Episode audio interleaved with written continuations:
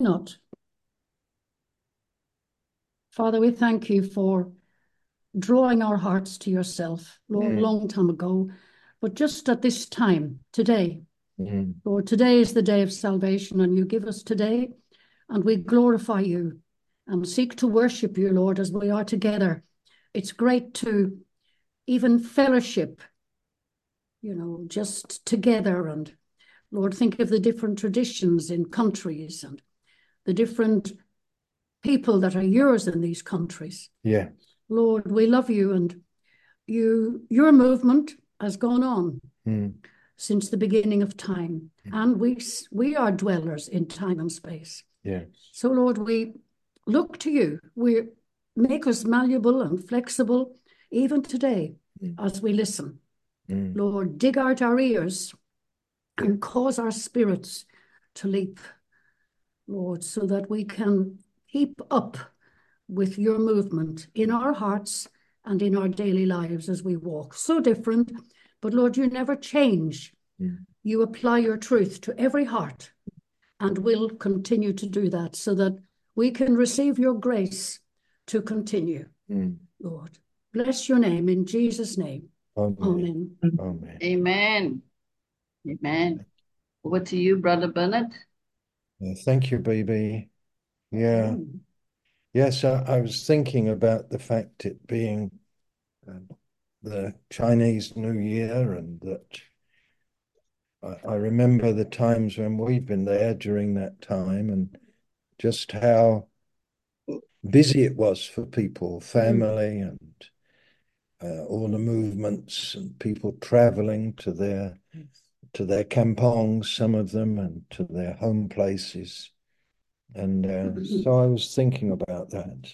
And as I mentioned, we, uh, midnight Friday night, you know, the, all the firecrackers and everything started even in our quiet area where there are some Chinese families, and they were gathering to celebrate and so on. And Uh, I notice, you know, the Year of the Dragon, of course, um, each year, different animal. Mm.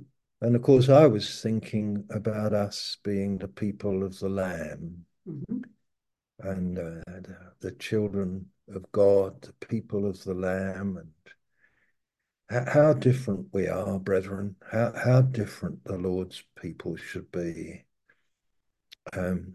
You know, we mentioned Super Bowl coming on in the United States, and all the amazing adoration that that goes on um, in this country at the moment. There's something, the, the game of rugby, um, and it's the big uh, Six Nations competition, which goes on between Italy, France, Wales, England, Scotland, and Ireland.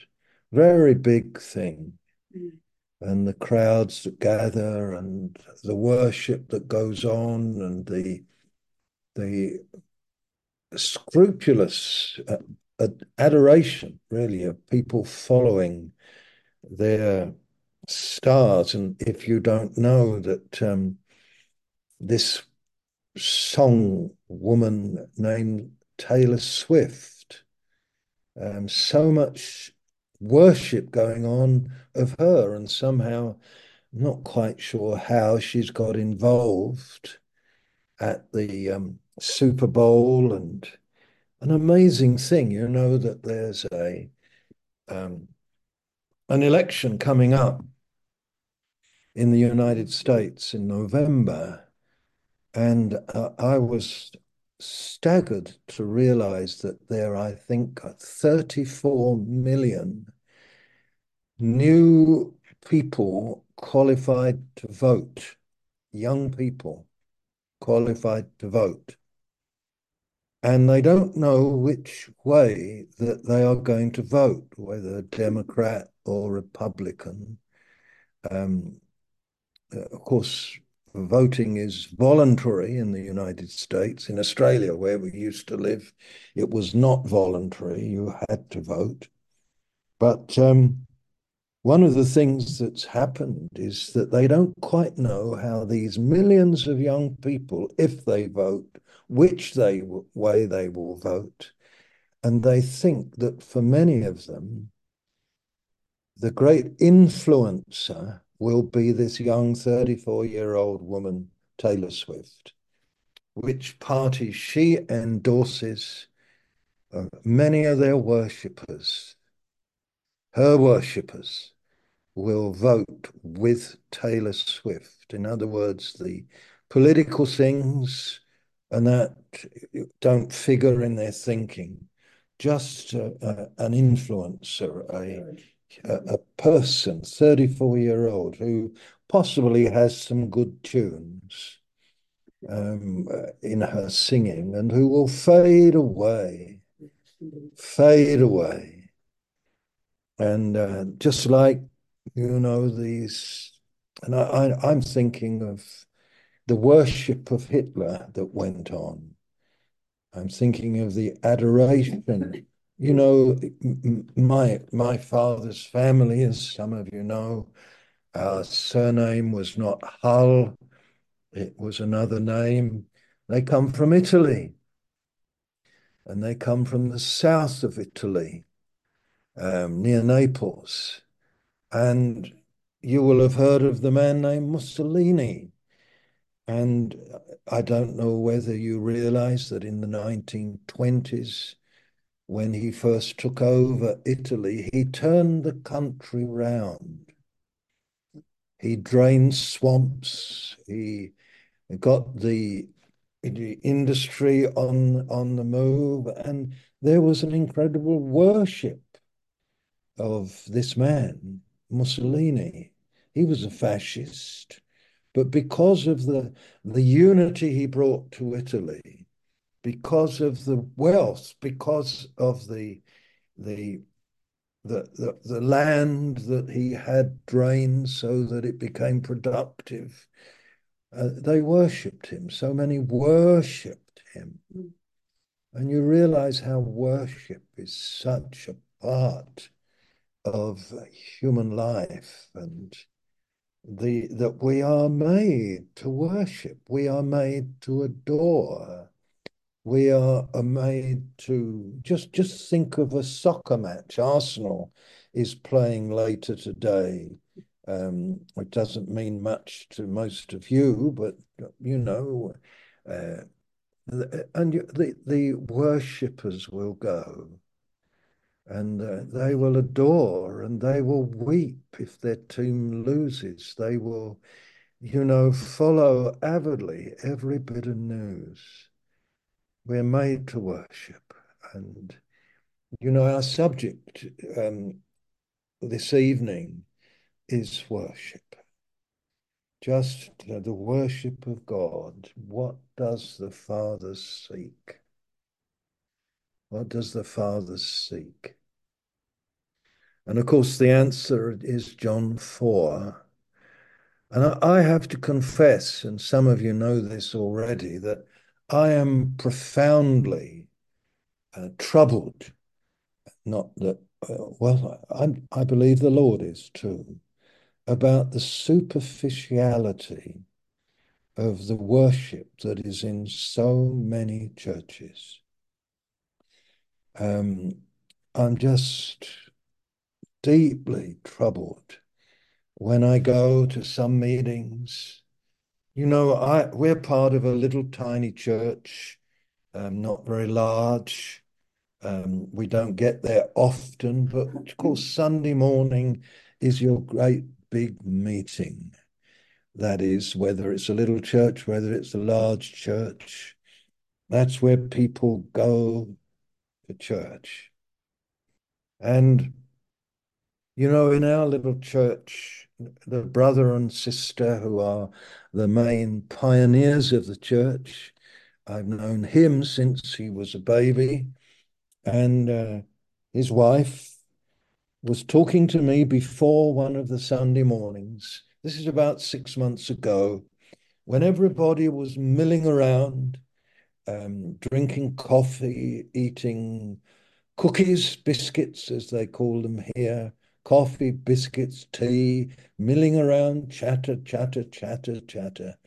And she turned to me and she said to me, I do miss so much when I used to go to the the parish church when I, I, I first began to follow the Lord, and it was reverent.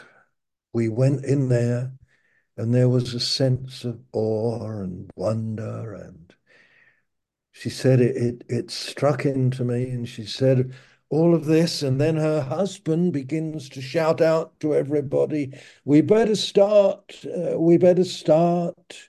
Um, he's trying to shout over all the hubbub of the conversation. At last he gets them to sit down. Thankfully, they're not drinking coffee now. They gave it up. Maybe she talked to her husband. But, you know, there was something that she put her finger on. Uh, that there's something that is profoundly missing.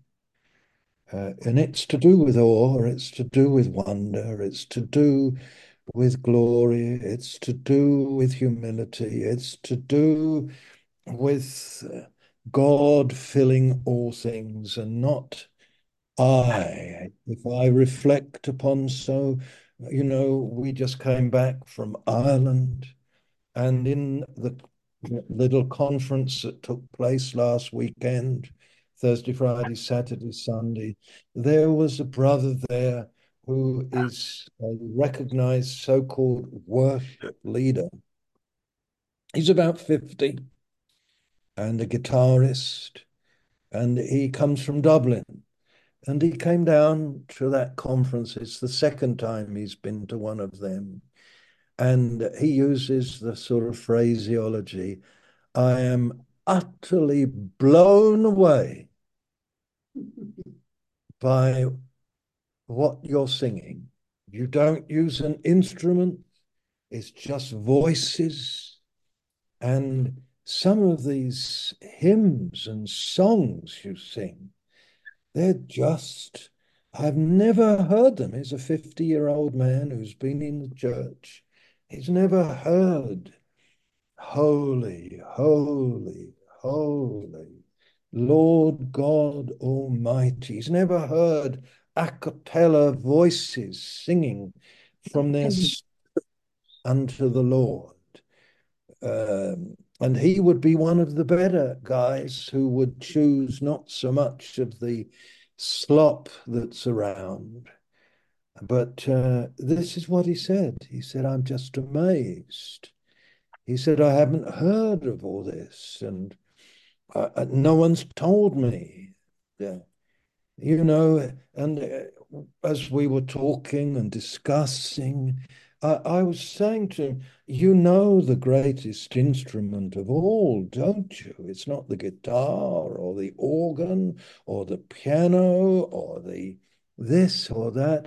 The greatest instrument of all is the human voice. The human voice, with all its tones and expressions. And when, when a heart is coming out through the mouth, through the words, through the voice, and uh, I heard the great sound. You know, this is what um, John says, doesn't he? You know, when he takes us in to those series of revelations of Jesus that he had, and he, he hears the voice of the Lord, and he hears the voice of the elders, and he hears the voice of the living creatures, and he hears the voice of the great, and they're singing a new song. And you know, it, they're holding harps, but it doesn't say they're playing them. And what we hear is, worthy art thou, worthy art thou to take the scroll, sing into the Lamb, and you just realize that there is a dimension.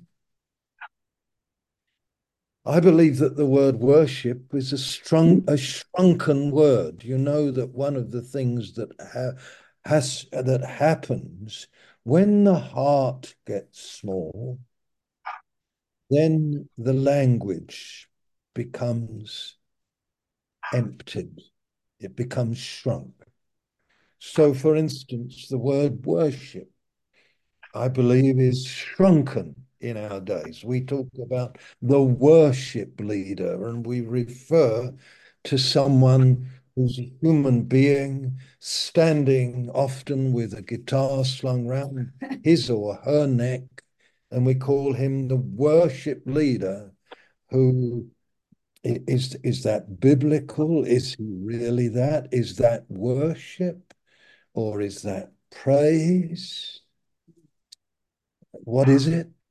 Um, is worship something much, much larger? If any of you are familiar, and I would recommend it, a little tiny book of letters, mainly by a, a man who was a kitchen worker in a monastery named Brother Lawrence, and uh, called The Practice of the Presence of God. And uh, he, he, in some of his letters, it's years since I read them, although I did read one the other day because I found a secondhand copy of this little book. And uh, he, he just had an enhanced sense that everything he did in the kitchen, and he was ham-fisted. He, he wasn't... Uh, an, You know, he knocked things over. He wasn't, uh, you know, he's one of those types. And yet he, he, he, he came to understand that everything he did was worshipful. Everything was an act of worship unto the Lord. And so I want to exhort us uh, a little bit just this evening. Um Realizing there's only a few of us on, but that doesn't matter because others will have to reflect very deeply about something that is increasingly absent in the churches, the worshipful spirit. You know, the the the, the John four chapter, and if you if you go there. And we'll just begin with it, and I want to go to one or two other scriptures, not say too much, um, as though I'm harping on, harping on, you know, grumbling about something. I don't want it to sound like that. I just want us to realize that the churches are missing something.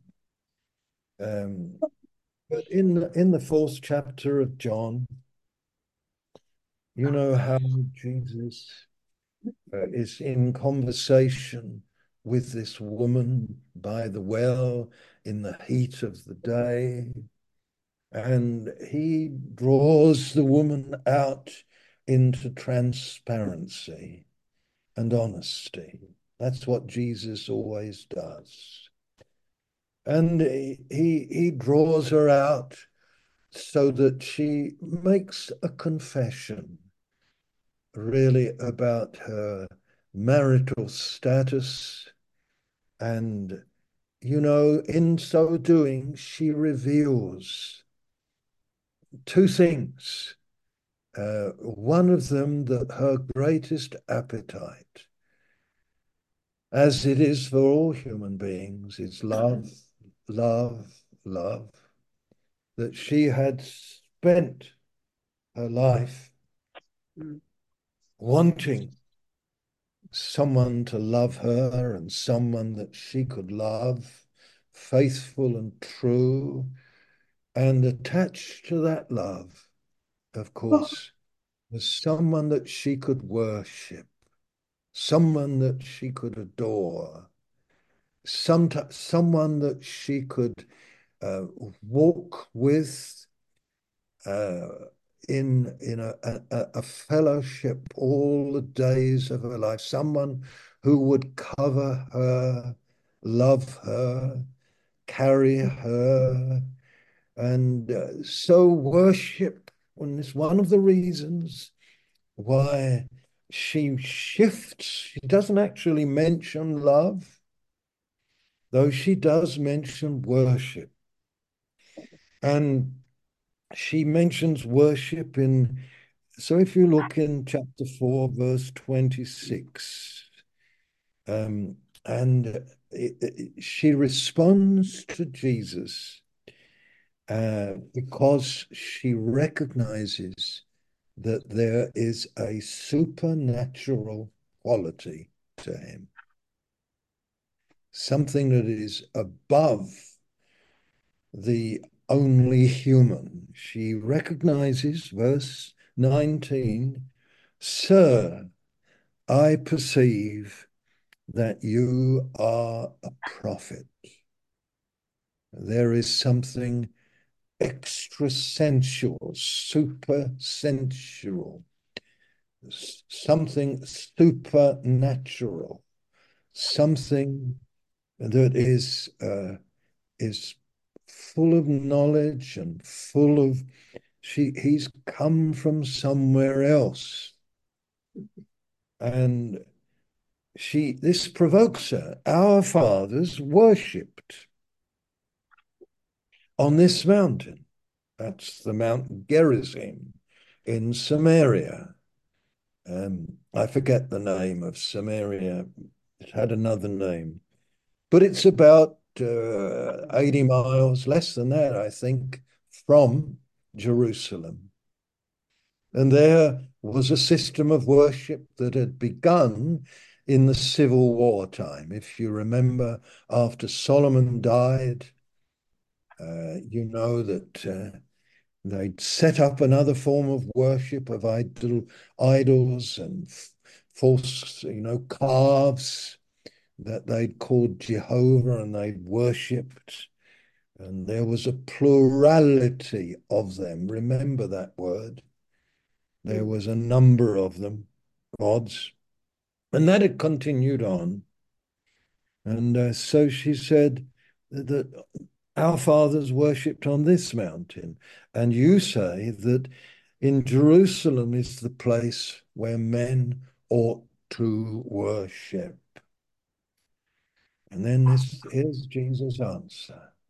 So she's talking about outward things. She's talking about the rigmarole that would have gone on, the religious rituals in the temple in Samaria, on the Mount of Gerizim. She's talking about the Jewish rituals that it would have gone on, where people made pilgrimages there. And she's saying now, you know, where, where do we worship? Where do we worship? How do we worship? What is the legitimate worship? And, uh, you know, are we right? Are you right? What's it all about? And Jesus said unto her, verse twenty-one, "Woman, believe me. Woman, believe me." That's what this version here that I'm reading says. And uh, I look at uh, the old King James, and I just look at that now, and here it is. He says, "Believe me." So that's, he's not saying truly, truly. He's saying, "Believe me." This is something I really want you to utterly commit to. You know, with all your being, I want you to believe me when I say this to you. Um, the hour is coming when neither on this mountain nor in Jerusalem — Jesus is in Samaria — neither there nor there. Not something geographical, not something you, a meeting you go to, where you enter into a fifty-minute segment of singing and call it worship and get excited and that sort of thing. Neither in the, the Anglican ritual, neither in the charismatic ritual, which is all it is.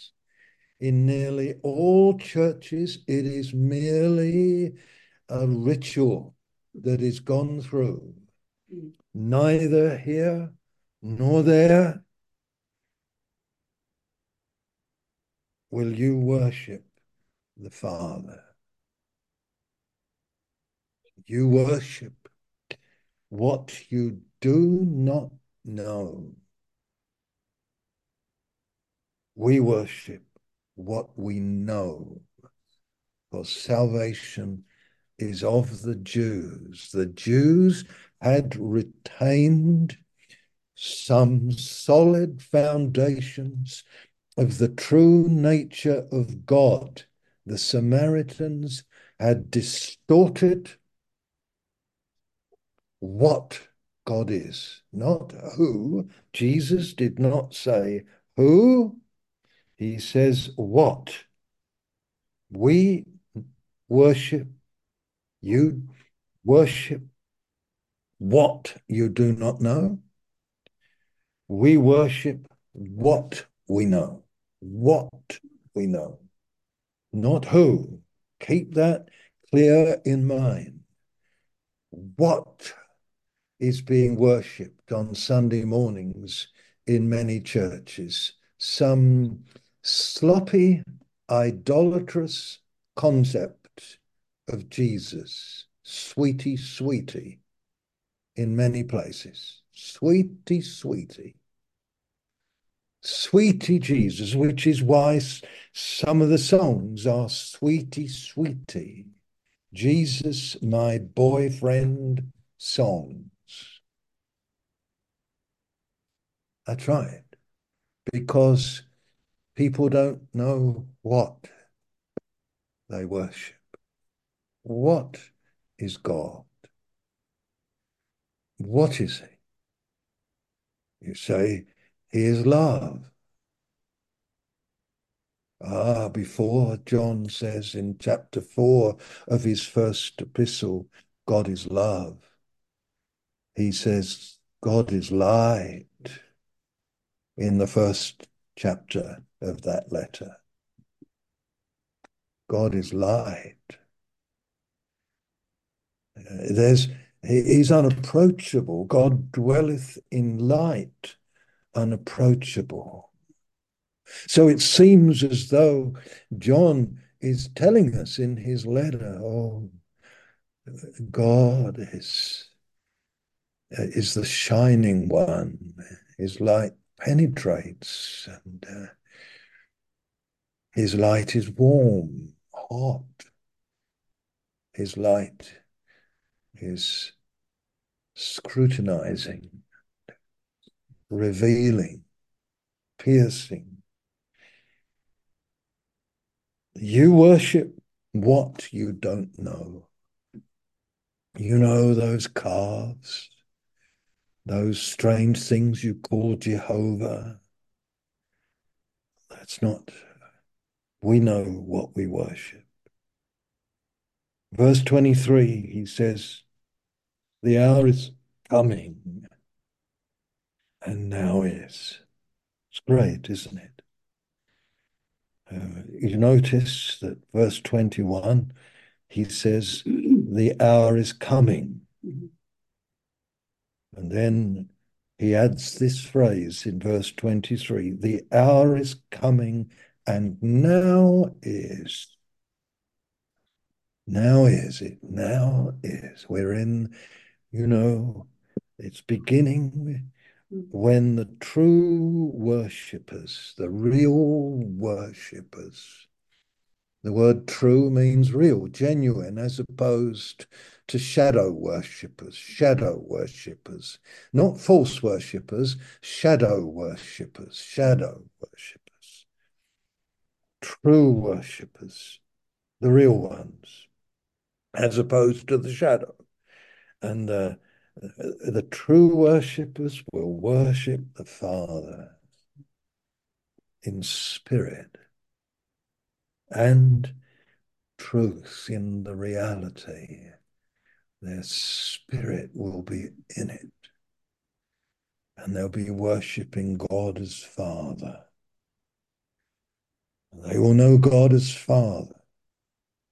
Their spirits will be in tune with God as Father. You know, I, I have to say this, you know, the singing last weekend, and it wasn't just because we were singing hymns uh, and but other and other choruses, but in that little conference, you know, you could hear the spirits of people singing. Their spirits were coming out through their voices. They filled the room. Uh, the, they just filled the room. There was no need for anything else than voices united in great love for God the Father. And it just rose and it rose and it rose. And you know, as we were singing, I was conscious that uh, we weren't the only ones there. Uh, I was aware of the great congregation, the great congregation, the angels, uh, the, the saints triumphant in heaven. I was aware of the great congregation, not just us there in that little room. Amen. And it says here, Jesus says that uh, the Father seeks people like this, seeks such to worship him. We sang with our spirit. We sang with our heart. There was absolutely no need for manipulation by musicians. There was someone leading us in the midst of the congregation. There was a consciousness of someone there who was leading the praise, leading the adoration. Someone in the midst of us. And Jesus says, verse twenty-four, God is spirit, and those who worship him must worship in spirit and reality, you know, and truth. So that's, that's it. The Father seeketh such that we are people who are, first of all, redeemed, well, actually regenerated spirits. And our spirits pour out through the powers of our soul and through our bodies. Our spirits pour out. That's why you get such volume at football matches and concerts where they shout and cry, which is one of the reasons why the music has to be so loud by the bands that play. I'm not now talking about church things now. I'm talking about these singers and so on. It's an amazing thing. It's amazing. Spirits are being released in their adoration of their pop stars and their soccer stars and their, you know, their teams winning. Oh, Lord, help us to sing. Do, do I worship with my spirit in the things that I do, not just in, in singing? And And I, I want to take you to a strange scripture next. I, I want to take you into the book of Job. This scripture, you know, you, you know the book of Job, don't you? as I say, I'm just talking around the subject a little bit. I'm wanting to enlarge our understanding. Um, I'll come again to it, perhaps in another Zoom somewhere else. But in the book of Job, chapter thirty-eight, let, let me tell you what has happened in the book of Job. You, you know that there is a dispute going on in heaven. Job is unaware of it. That's how the book opens. You know, the dispute in heaven is between the, the, the, the creature who is the fountainhead of all that would distort and pervert God. You know his name, Satan, the adversary of God. And you know the dispute is going on there. Job doesn't have a clue about it. And uh, and as a result of what God permits the adversary to do to his man, because his man is such uh, a man who is given to God. Job testifies, uh, God testifies to Job about just the, the the righteousness of the man, that he is given to God. Hallelujah. And um, Satan says so-and-so, so-and-so. And you know the tragedies that begin to befall Job. And you know how it gets worse, not better, as Job continues to cling to God in the face of all his adversity. But all his joy is gone, all his wealth is gone, but deep in his spirit he is there, standing as best he can for God. But joy is gone, happiness is gone, understanding has gone. He doesn't quite under, he, well, he just can't fathom what is happening to him. And then his friends come round and they sit silent for a week and they, they just commiserate with him. Oh, you know, we're in the presence of holy things here, my brethren. The realities of life. We're not, we're not listening to a band now. Uh, we're not listening to fun time now. We're talking about a heartbroken man, a man. We're talking about men who are trying to wrestle with what is happening in the realities of life. And dear Job clings on and seeks to continue to worship God and honor God. He will not blaspheme God, though his wife says, give him up, give him up, give him up. But Job won't. You know how it all goes on. And then the men stop being silent. And they have to say something. So this begins a, a long debate where all the arguments come out, all the words pour out. They pour out of Job, they pour out of Eliphaz and, the, and you know, Zophar and all the others, the three of them, and all the Uh, philosophical, theological arguments come pouring out. Words, words, words, words, words, words, words. Until at last, they all shut up. They're exhausted. Job's exhausted. They haven't got to the bottom of it at all. And the three men haven't got to the bottom of it at all. And then uh, there's a young man who's sitting there listening to all this debate going on, possibly over days. And his name is, as you know, Elihu.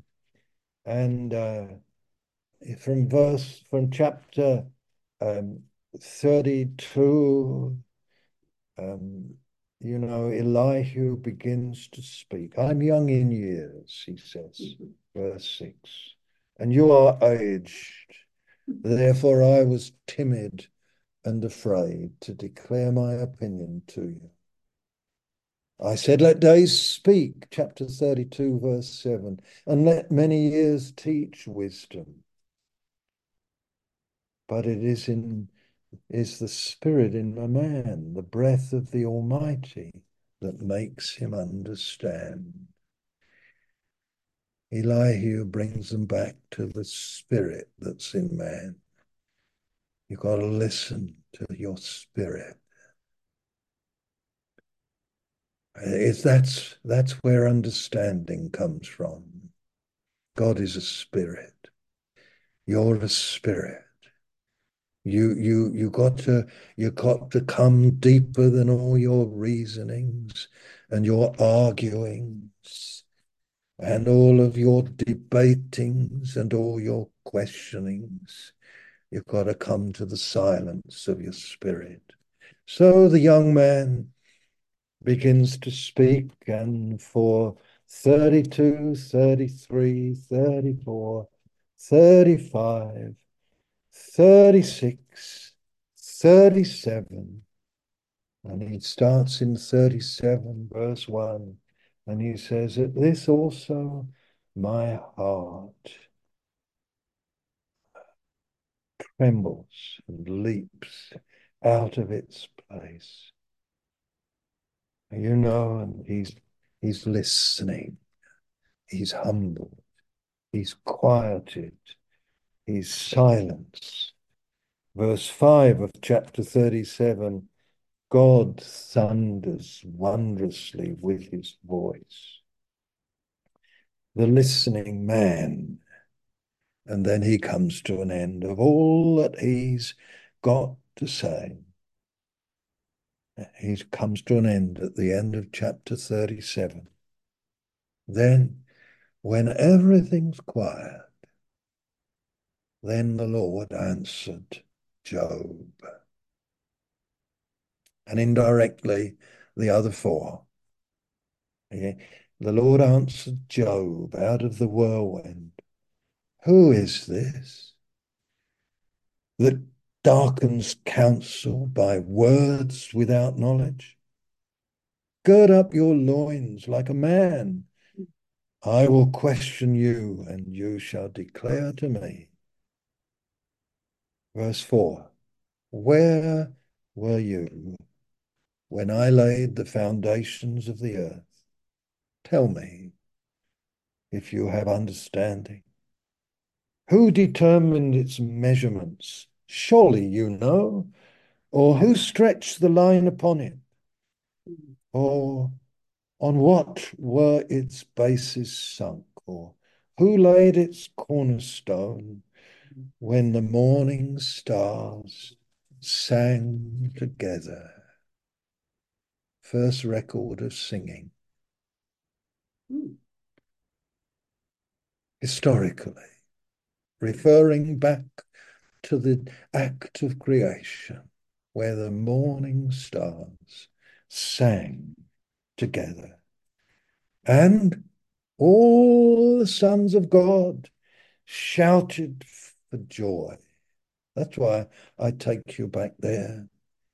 Oh, they saw the wonder of God's creating acts. And they sang. The creatures that he had made already, be their angels, whatever they are, wondrous beings, and they sang, they worshipped, and they, it says they sang together, but they, because they saw what God was doing, they shouted for joy.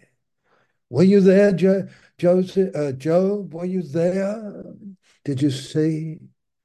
And so the beginnings of the profound silencing of Job's and his friends and all their reasonings. They've come to an end of them.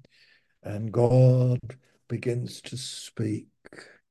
And he, he talks about the worship right in the beginning of sentient creatures, angelic beings, just loving God for what they saw. Tremendous thing, isn't it? Can you sense the awe and the wonder and the glory, the humility? Can you sense all that?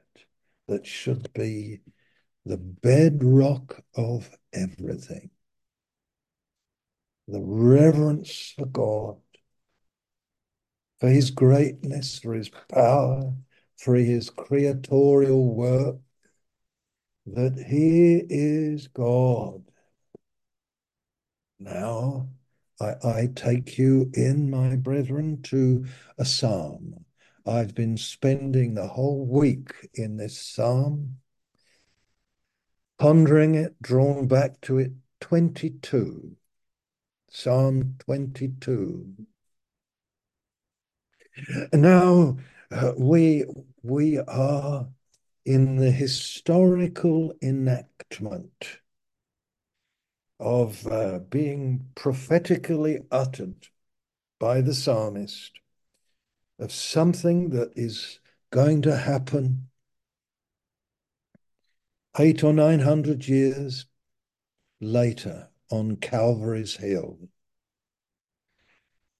And we're talking about God's great involvement, his historical involvement in the creation that is now fallen, uh, his redeeming of it.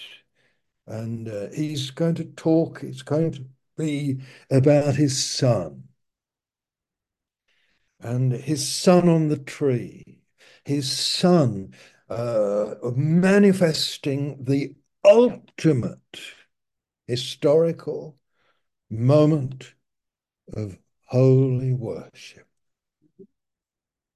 There is no moment of worship more wondrous than this.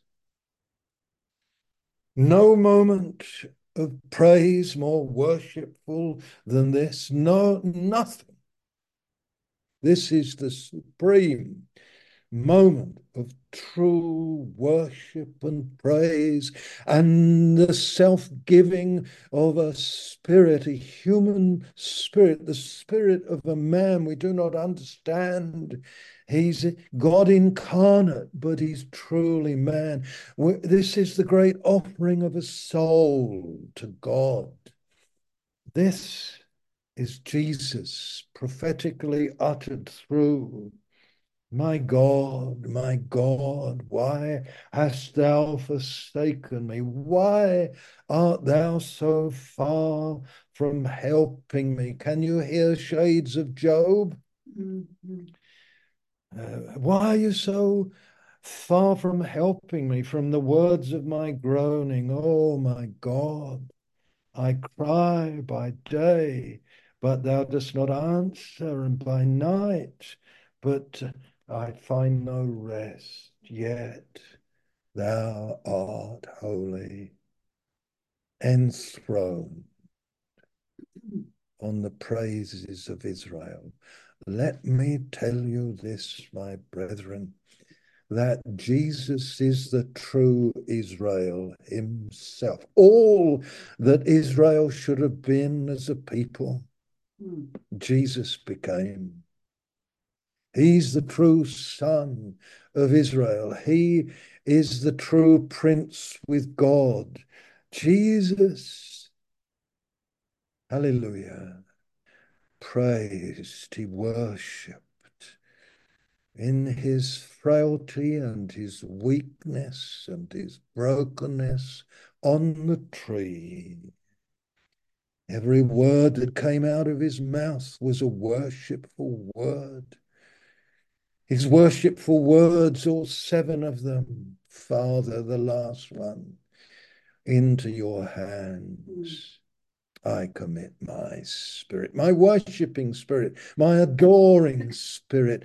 Even though I've been passing through being made sin for mankind, and all the rebellion has been laid upon me and it has not overcome me. Hallelujah. You know, you're holy, Father. I'm a worm and I'm no man, scorned by men. Verse six, you know, all who see me mock me. And isn't it remarkable? Yet you are he, verse nine, who took me from the womb. Thou didst keep me safe upon my mother's breasts. Oh, these are remarkable words. Upon thee was I cast from my birth. Troubles near, many bulls, you know, all the demons in hell gathered around the Lord Jesus. I'm poured out like water, verse fourteen. My strength is dried up like a potsherd, and my tongue. Dogs are around me, companies of evil doers. They, they, they divide my garments among them. But thou, O Lord, covenant-keeping Father, be not far off. For thou, my help, hasten to my aid, and the Father did. Deliver my soul, save me from the mouth of the lion, my afflicted soul, from the horns of the wild one, the wild oxen. Great, isn't it? Jesus in his agony. Mm-hmm. Deliver me, Father. And Father did, raised him from the dead. Amen. And here he is, verse twenty-two. I will tell of thy name to my brethren. In the midst of the congregation, I will praise thee. I'm in the midst of the congregation. Some of you have been to your church gathering, your congregation this morning in Malaysia. You've been there. Ah, did you sense that Jesus was in the midst of the congregation? Jesus, the resurrected, ascended one. Did you sense that he was in the midst, leading the singing? Did you get a sense of him filling your own hearts and leading you in worship and adoration? Or were there men in the way? Was manipulation going on? Or was there a listening ear that was hearing? Oh, did the people gather in reverence? Did they gather in quietness? Did they gather waiting to hear his voice rising in their own hearts? Yea, perhaps in the heart of a, a musician, a song. Uh, was it rising in the midst? And you look at this. Verse twenty-five, from thee comes my praise in the great congregation.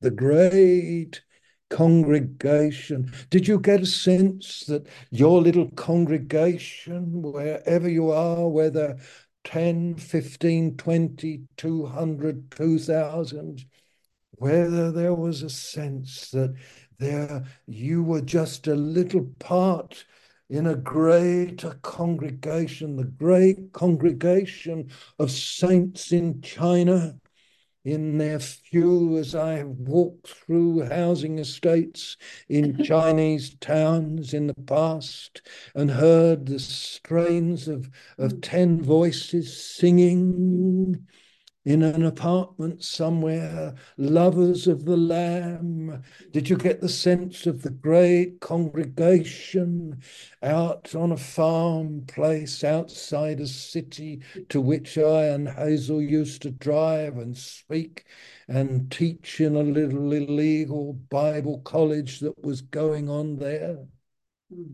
And as they sang, did you get the sense that you were part of the great congregation, my brethren? Or was it all just the manipulation of a few young musicians getting excited and trying to bring us somewhere we know not what? I tell you, did you get a sense of the great congregation? This is Jesus in the midst, you say. You say, but this is Old Testament. No, it's not. These verses, verse twenty-two, twenty-three, they are quoted verbatim, virtually, in Hebrews chapter two, and I'll take you there next. And uh, here he says, oh, You know, you know how Hebrews begins, don't you? You know, it doesn't begin, you know, uh, in many and various ways. Verse one of chapter one, God spoke of old to our fathers by the prophets. But in these last days, he's spoken to us in his Son, whom he appointed the heir of all things, through him whom he created the world. Him, him, him. When he'd made purification for sins once for all, hallelujah, so you don't have to keep crawling in to the into his gates with praise and into his courts with thanksgiving. Jesus changed all that. He, having cleared the way, rent the veil, he went into the holiest of all and sat down, end of verse three, at the right hand of the Majesty on high. This is our dwelling place. This is where he's brought your spirit. This is where he has brought you, my born-again brother and sister. He's brought you in your spirit there, your body. You're still walking this earth. There are still troubles here. But this is where he brought your spirit, your inner man. He brought you there. You're part of this new man who is residing. You say, is this really true, Bernard? Yes, he's made you sit together with him in heavenly places. That's what Paul says in the Ephesian letter, chapter two. Raised you up together, saved you. He's taken your spirit there. He's taken my spirit there. A worshipping spirit, an adoring spirit. This is what he's done. And, uh, you know, this is, this is what it's all about, my brethren. Yes, yes, I know. I, I know that, you know, he sat down at the right hand. End of chapter one, verse thirteen. Till I make the, thine enemies a stool for thy feet. He says to you in your spirit, come and sit before me in Christ Jesus. I want to work in you to, to make all your enemies a stool for your feet. To, to bring every enemy in your life, every sinful habit, everything that has plagued you, every doubt under your feet. This is what he's done. This is what he's doing in our day. Hallelujah. He's even sent angels. I don't know whether you believe that. Verse fourteen, chapter one. I, you know, we used to sing a very worshipful old song. Mm-hmm. Uh, and it said, And I know that there are angels all around. Let us praise Jesus now. We are standing in his presence on holy ground. Do we get a sense of that? This great congregation, ministering spirits sent forth to help us, to be with us, to work in us. Angels, we don't go looking for them, but they're all around this great congregation. And he says, therefore, verse one, chapter two, we must pay the closest attention to what we've heard, lest we drift away from it. For if the message declared by angels was valid, and every transgression or disobedience received a just retribution, how shall we escape if we neglect so great salvation?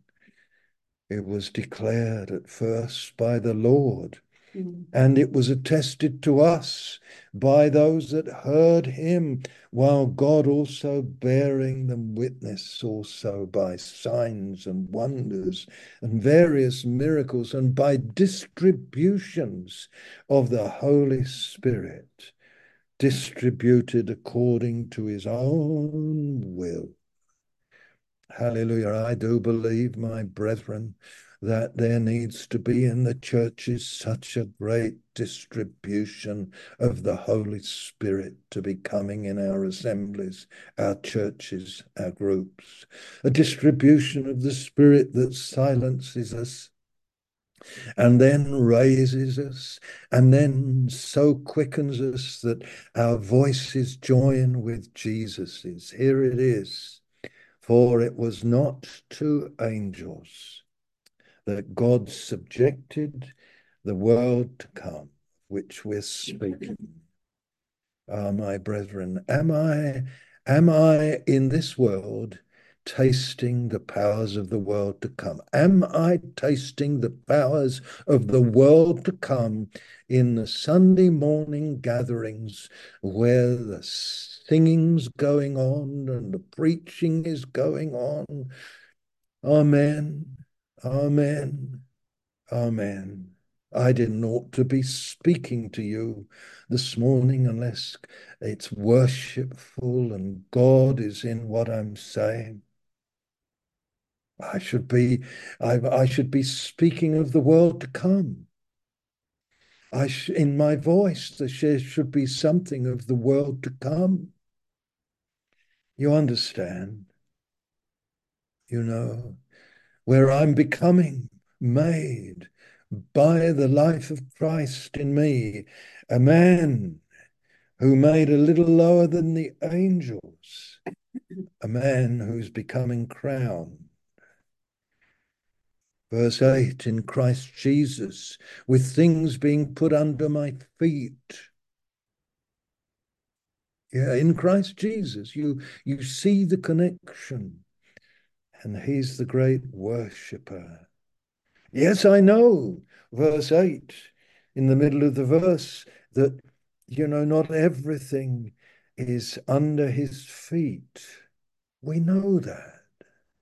I know I'm a work in progress. I know the churches are a work in progress. I know that these so-called Sunday mornings gatherings that we have that are work in progress. But are we listening? Are we hearing his voice? Are the pastors really listening, hearing? Are the musicians hearing his voice? Are they seeing? Are they hearing Jesus? Ah, I know we're a work in progress. Well, I know that we don't see everything yet as it should be. But we see Jesus, verse nine, who for a little while was made lower than the angels, and he's crowned with glory and honor because of the suffering of death, so that by the grace of God, he might taste death for everyone. For it was fitting that he for whom and by whom all things exist, in bringing many sons to glory. That's the thing I realize, my brethren, that I don't see this holy glory of the world to come in many gatherings. I don't sense it. I sense the glory of tuneful music. I, I hear sometimes the glory of expert uh, technique on a guitar. Uh, I, I get the sense of eloquent speaking in some preachers. You know, I, I sense this kind of thing, but I don't see the sons that are coming to glory. Well, that's a glorious man, a glorious woman, a glorious Job who comes through to God. My brethren, you know, did you know this, this Abraham man, this Enoch man, this Jacob man, this, these men, these spirits of just men are now made perfect? Did you know that we have come to an innumerable host of worshipping lovers of God? Keep your finger in chapter two. Go into chapter twelve, verse twenty-two. You have come to the Mount Zion, to the city of the living God. We haven't come to an auditorium, you know, in Kuala Lumpur called this or called that. Yes, we've come there in body, but you understand where you've really come to? You really, where you've really come to? You've come to the city of the living God. You've come to the heavenly Jerusalem. You come to an innumerable company of angels in festal gathering. You come to the feast, my brethren. You come to the, the festal celebration of the victory of Jesus. You are experiencing the prelude of it. You should be doing this there in uh, Kuching, Kuala Lumpur, Malacca, uh, Canada, the United States. This is it. You have come to the feast, the celebrate. You're in the beginnings of it, in your spirit. The victory is won. The enemy is under our feet. And this is where we have come to. We've come to the place of ultimate gladness. In spirit, this is the wonder of it all. In body, we're in difficulties. We're aware that not everything's under his feet around us. We're, we're aware that we're a work in progress. But ah, my brethren, this is where you've come to. We've come to the assembly. Look at this, verse twenty-three, of the firstborn who are enrolled in heaven. And we've come to a judge who is God of all. And we've come to the spirits of these just men. Can you hear Oswald Chambers singing? Well, if I keep myself to the spirits of these just men, made perfect, I'm talking about Abraham, who died in faith, not having received the promises. Chapter eleven, I'm talking about Enoch. I'm talking about Abel. I'm talking about these worshippers of God from the old order. I'm talking about the lovely woman, Sarah, who worshipped and laughed as she brought forth her Isaac. You know, this woman of faith, I'm talking, she she died not seeing the fullness as she as we can know, even now, but they're now made perfect. We've come to them. This is the great congregation of which we are a part. Doesn't these lesser things pale into insignificant? The, you, you know, I tell you, we've come to Jesus, the mediator of a new covenant, and to the sprinkled blood that speaks more graciously than the blood of Abel. Isn't it amazing? This is my place of worship, your place of worship. This is your city. This is your temple. This is my dwelling place. This is where pastors should be bringing the people. I mean it. This is where Ah, one of the things I learned a long while ago, you can only bring people so far as you've come yourself. A few may penetrate beyond where their pastors are, but this is where our Lord Jesus Christ has brought us. This, hallelujah, and this turns everything you do into worship. This turns the trees around you, the plants around you, even the weeds in the yard uh, into sources of wonder, and, and it makes you worship, worship, worship. It, it turns the, the secular into the sacred. Uh, you know, I've got a couple of chairs down here. You might be able to see them on the screen there. One's finished, the other one I'm working on. And it's a, it's a labor of love, working on the chairs. I might do half an hour later today, weaving the weaving of the rattan, you know, to make the chair useful again and give them away to somebody, a set of four. But it, it turns it all into worship. Ken there, brother Ken, laying bricks and stones. Mm.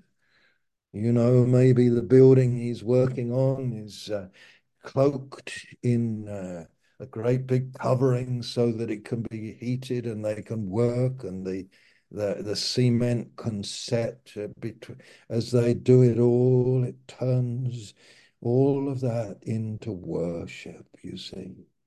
This is what the Lord has done. This is worship. It's much larger than singing a song on a Sunday morning.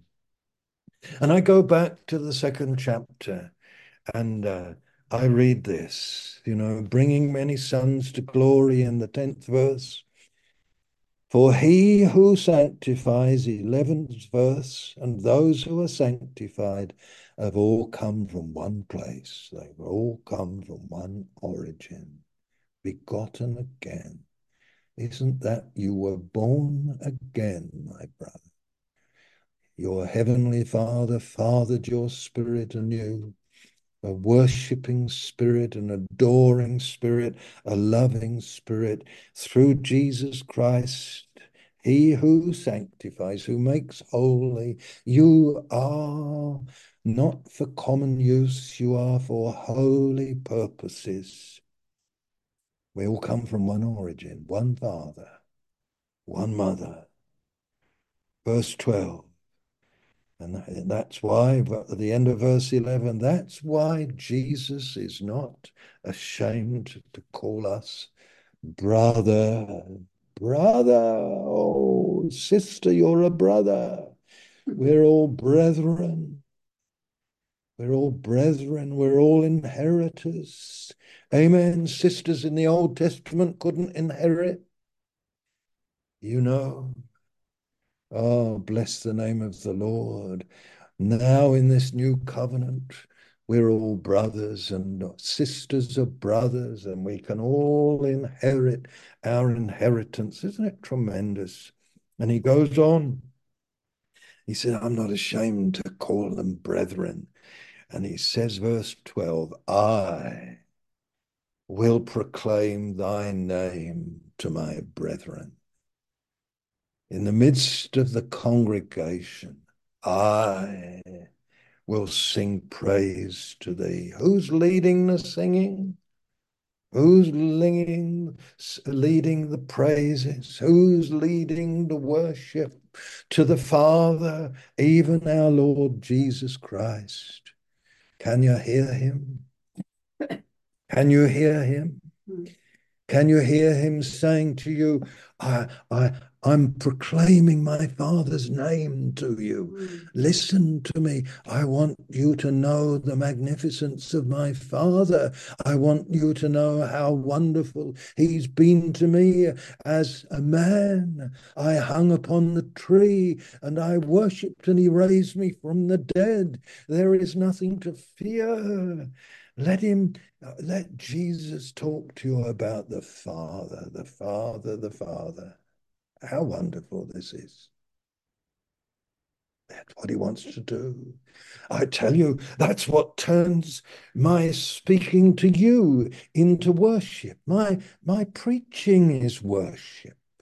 It's Jesus. I believe that he dwells in me. Oh, amazing reality. And all Jesus wants to do, like I want to do, is tell you more about his Father, his Father, his Father, so that you will join in the song of adoration, of the life of uh, adoration that changes the chore into a great blessing, so that you begin to live a seamless life where it's not sacred, secular, all separated up, but you begin to live a life that is worshipful, a life that is prayerful, a life that is adoring, a life, hallelujah, that adores God in one another. In the midst of the congregation, I will praise thee. And again, verse thirteen, I will put my trust in him. And again, here am I and the children God hath given me. Isn't this remarkable? There's Jesus in the midst of the congregation. They're the verses almost verbatim from Psalm twenty-two. That's what it's all about. That's what it's all about. I go back to chapter twelve, and uh, I'm almost at the end of my exhortation and encouragement to us all. But, uh, you know, I'm in chapter twelve of Hebrews again, and uh, I'm going back there. Wonderful. Ah, everything Jesus did was so worshipful. You do know that, don't you? I read here, right at the end of chapter twelve, verse twenty-five, see that you do not refuse him who is speaking.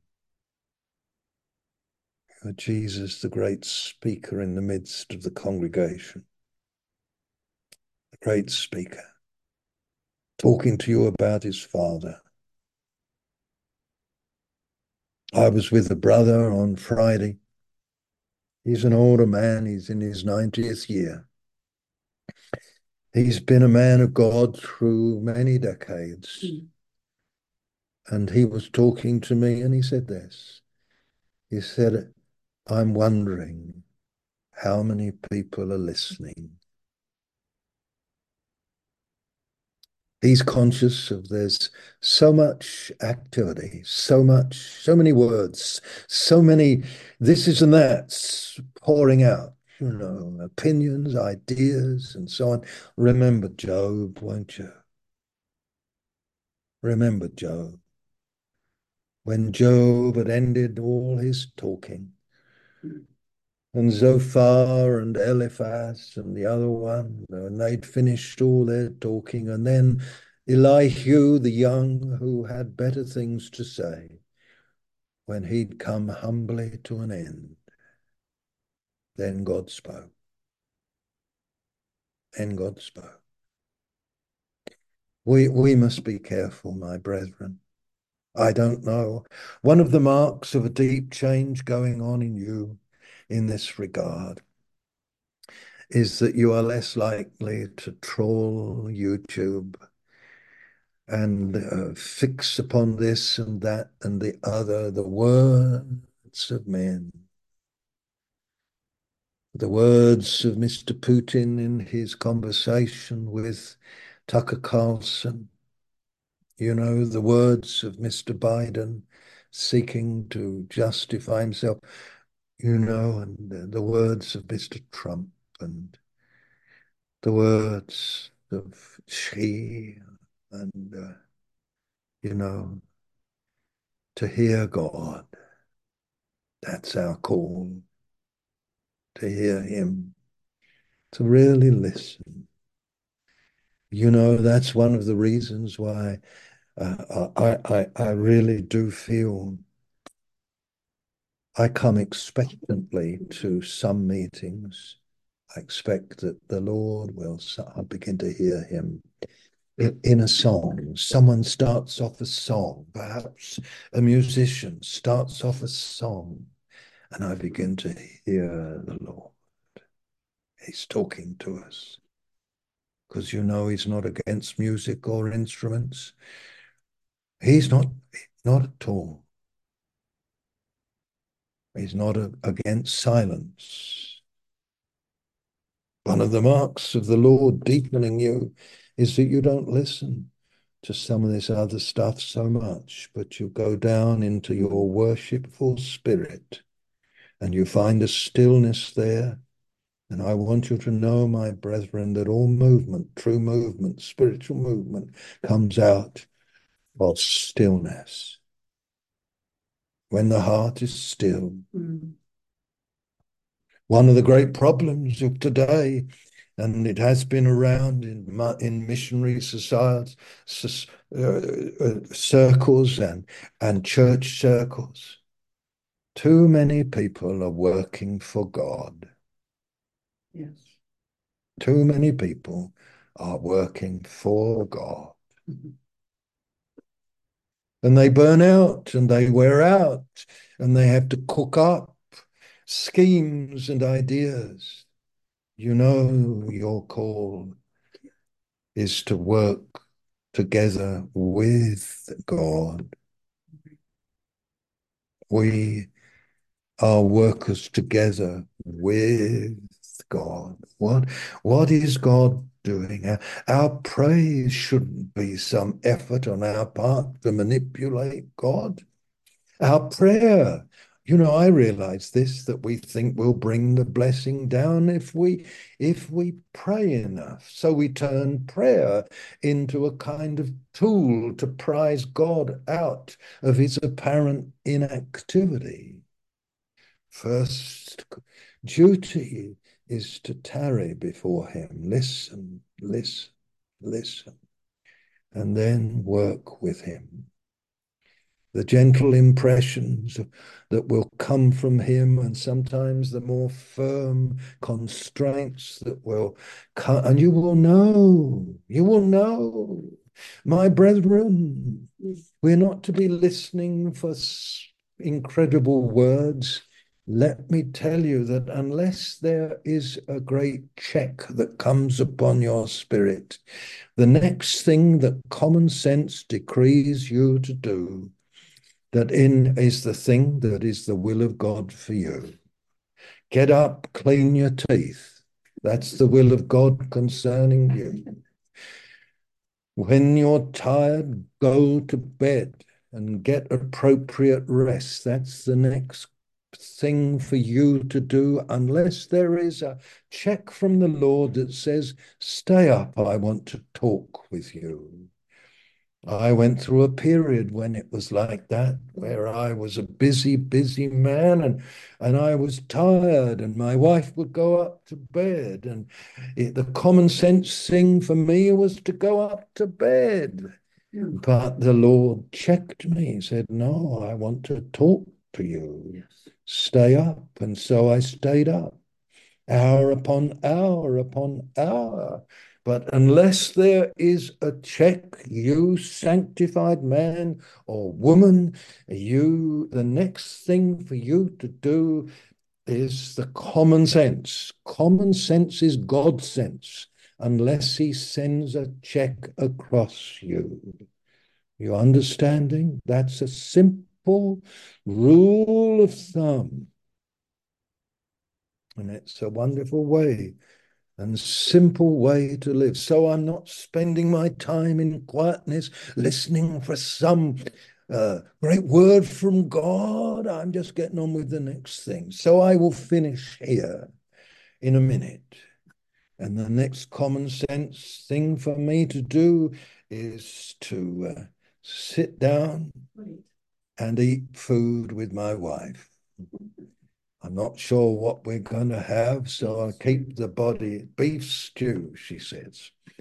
Beef stew. And Christmas pudding. And Christmas pudding with cream. You there you come. go. You can come, she says.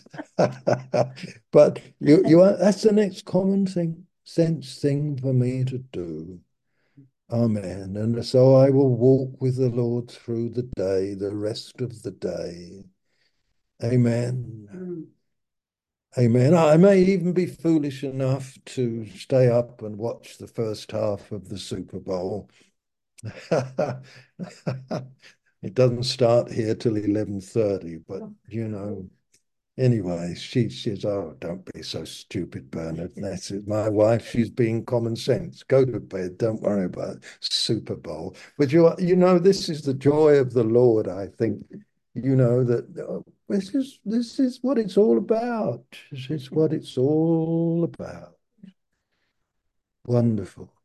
And so you're moving in a priestly way, a humble way, a quiet way, a, a listening way, but not without not with inflating it to great ideas to get words from God.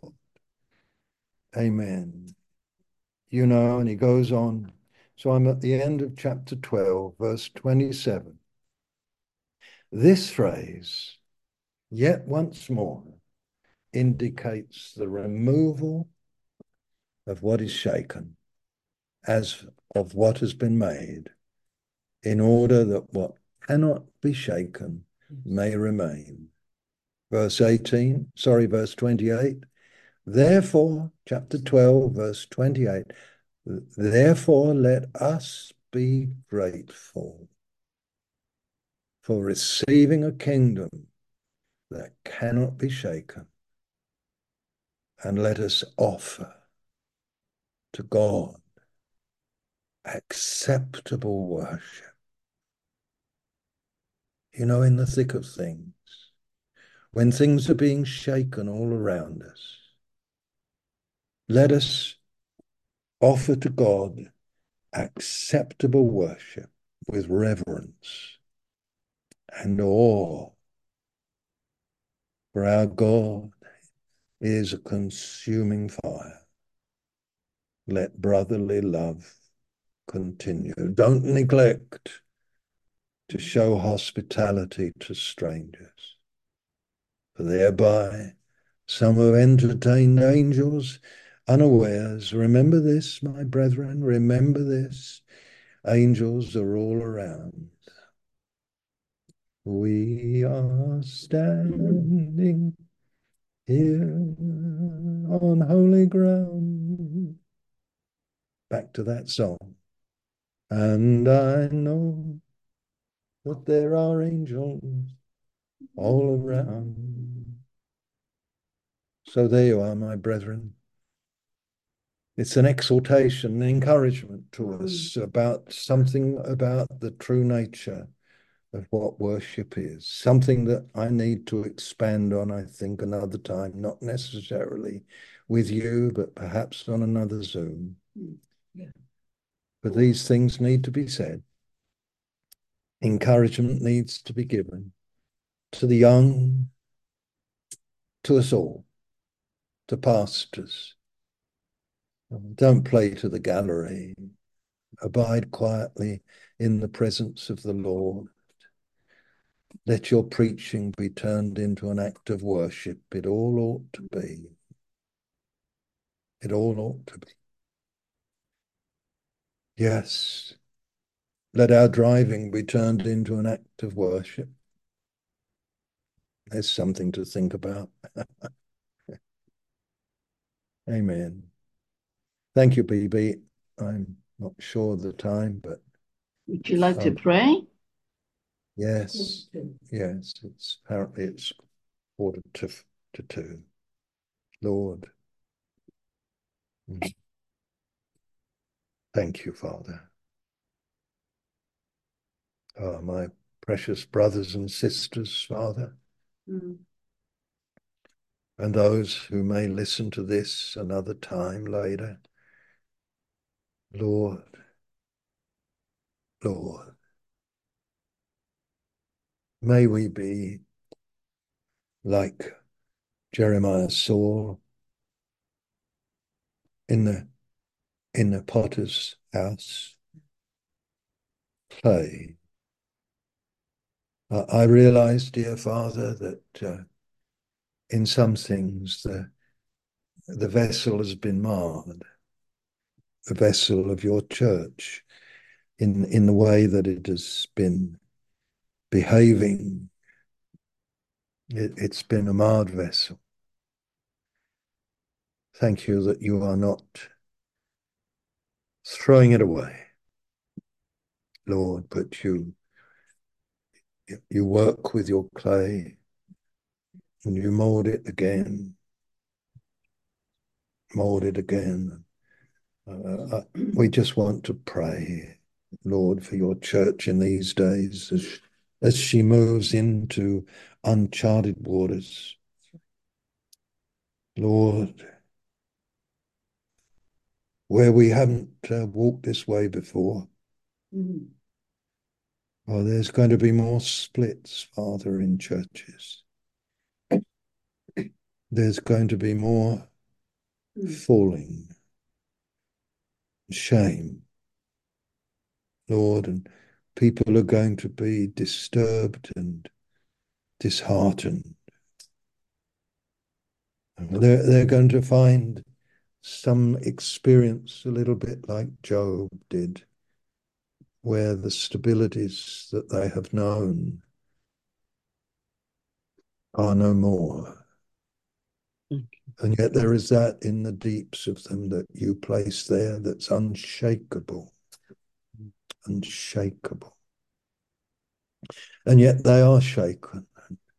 Things are being shaken. The Lord, ideas that have been around have to be shaken off, only so that we should receive the kingdom that cannot be shaken, mm. more than we've ever known. Lord, we, we pray for each other. You know, I think of my brothers and sisters, some here hardly ever go in a, into a meeting now. Uh, perhaps their hearts have become disheartened by what they've seen and they've heard, mm. Lord, and, and yet there is the unshakable inside them, Lord. L- lead us to fellowship, Lord, with kindred hearts. Jesus, Lord, you, you said, I and the brethren that you have given me, Father. Mm. Hallelujah. Thank you that, Father, you gave me to your Son and each one of us here. Lord, I think of the different towns. In Malaysia, I think of Canada. Lord, mm-hmm. Lord, your church is in the struggle down here. We're in the fight still. And yet, And yet we can hear the call if we listen. We can hear the call of those who've gone before, those that are triumphant with you in heaven, calling back, even people that we have lost. I'm thinking of, I know that that precious lady in Saramban who passed away.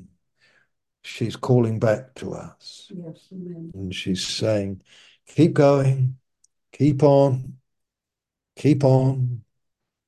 She's with you now.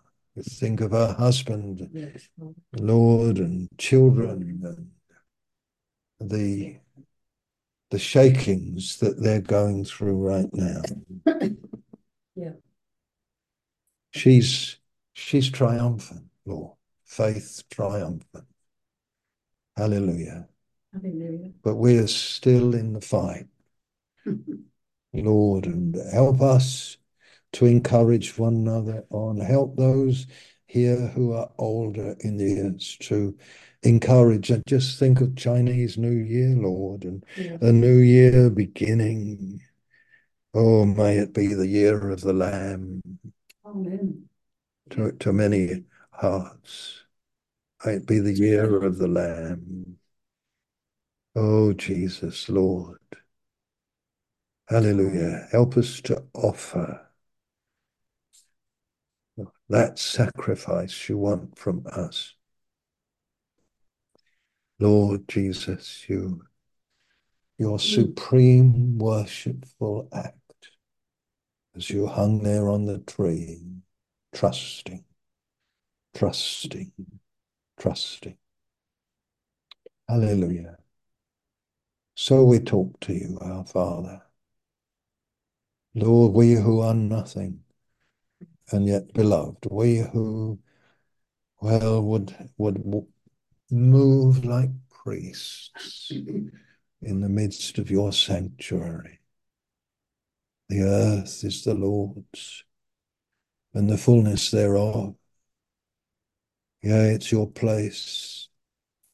Lord, thank you that we can move around on the earth, Lord, as though it's your sanctuary. We can look at uh, the streets, the roads, the, uh, the the different places. Oh God, it's your place, your place. And we can worship you everywhere. Hallelujah. So lead us on, we pray. Amen, Father. Amen, Father. Yes. Amen. Brother Fred, would you like to pray? Yes. Dear Father, we love you together. Yes. Father, we thank you that once again you've given us this precious time. Mm. Gather to seek your face, to come to your feet, and look up into eyes of love, to arms of love, grace and favor. You are worthy of all praise and honor, Lord. Forgive our wandering hearts and thoughts. Mold, remold our words mm. to glorify you, to keep you in your rightful place in our minds and our hearts. Thank you that even as we sit here at this hour, we are being searched and shaken in our depths. As the light pierces the darkness. Thank, Thank you for your grace. Thank you for speaking to each and every one that's here right now. Yeah. And that we'll gather to listen, to hear your voice. Thank you for eyes to see and ears to hear. Mm. You're so worthy, and we are thankful for all things good. Thank you, Jesus. Amen. Amen. Amen. Yes. Brother Ken, could we get you to pray? Father God, we Brother worship. Ken. Yes. Amen. Yeah. Behold, I and the children God has given me. Mm. Lord, we are your children, Lord, in that mm. in those words, Lord. And like children, Lord, Lord, we it just turns, Lord. I, I just hear your voice, Lord, and I drop. My heart just drops things, Lord, and I run to you, Lord. Mm-hmm. Mm-hmm. And as children, Lord, we gather under thy the shadow of your wing, Lord, and we mm-hmm. recognize, Lord, we enter into your heart of worship, Lord, and we just mm-hmm. worship the Father. We worship you, Lord. Mm-hmm. Hallelujah, Lord. And from that place, Lord, we can go to the next thing, Lord, with that same worshipful heart, Lord. Mm-hmm. Whether it be eating together, eating alone, brushing our teeth, whatever, Lord, that we carry that worshipful, prayerful heart with us as we go. Mm-hmm. Father, thank you for this time. Thank you for your word. Mm-hmm. Bless each one, Lord. Yeah. In Jesus' name, amen. Amen, Father. Thank you. Thank you, Father. Yes, Lord.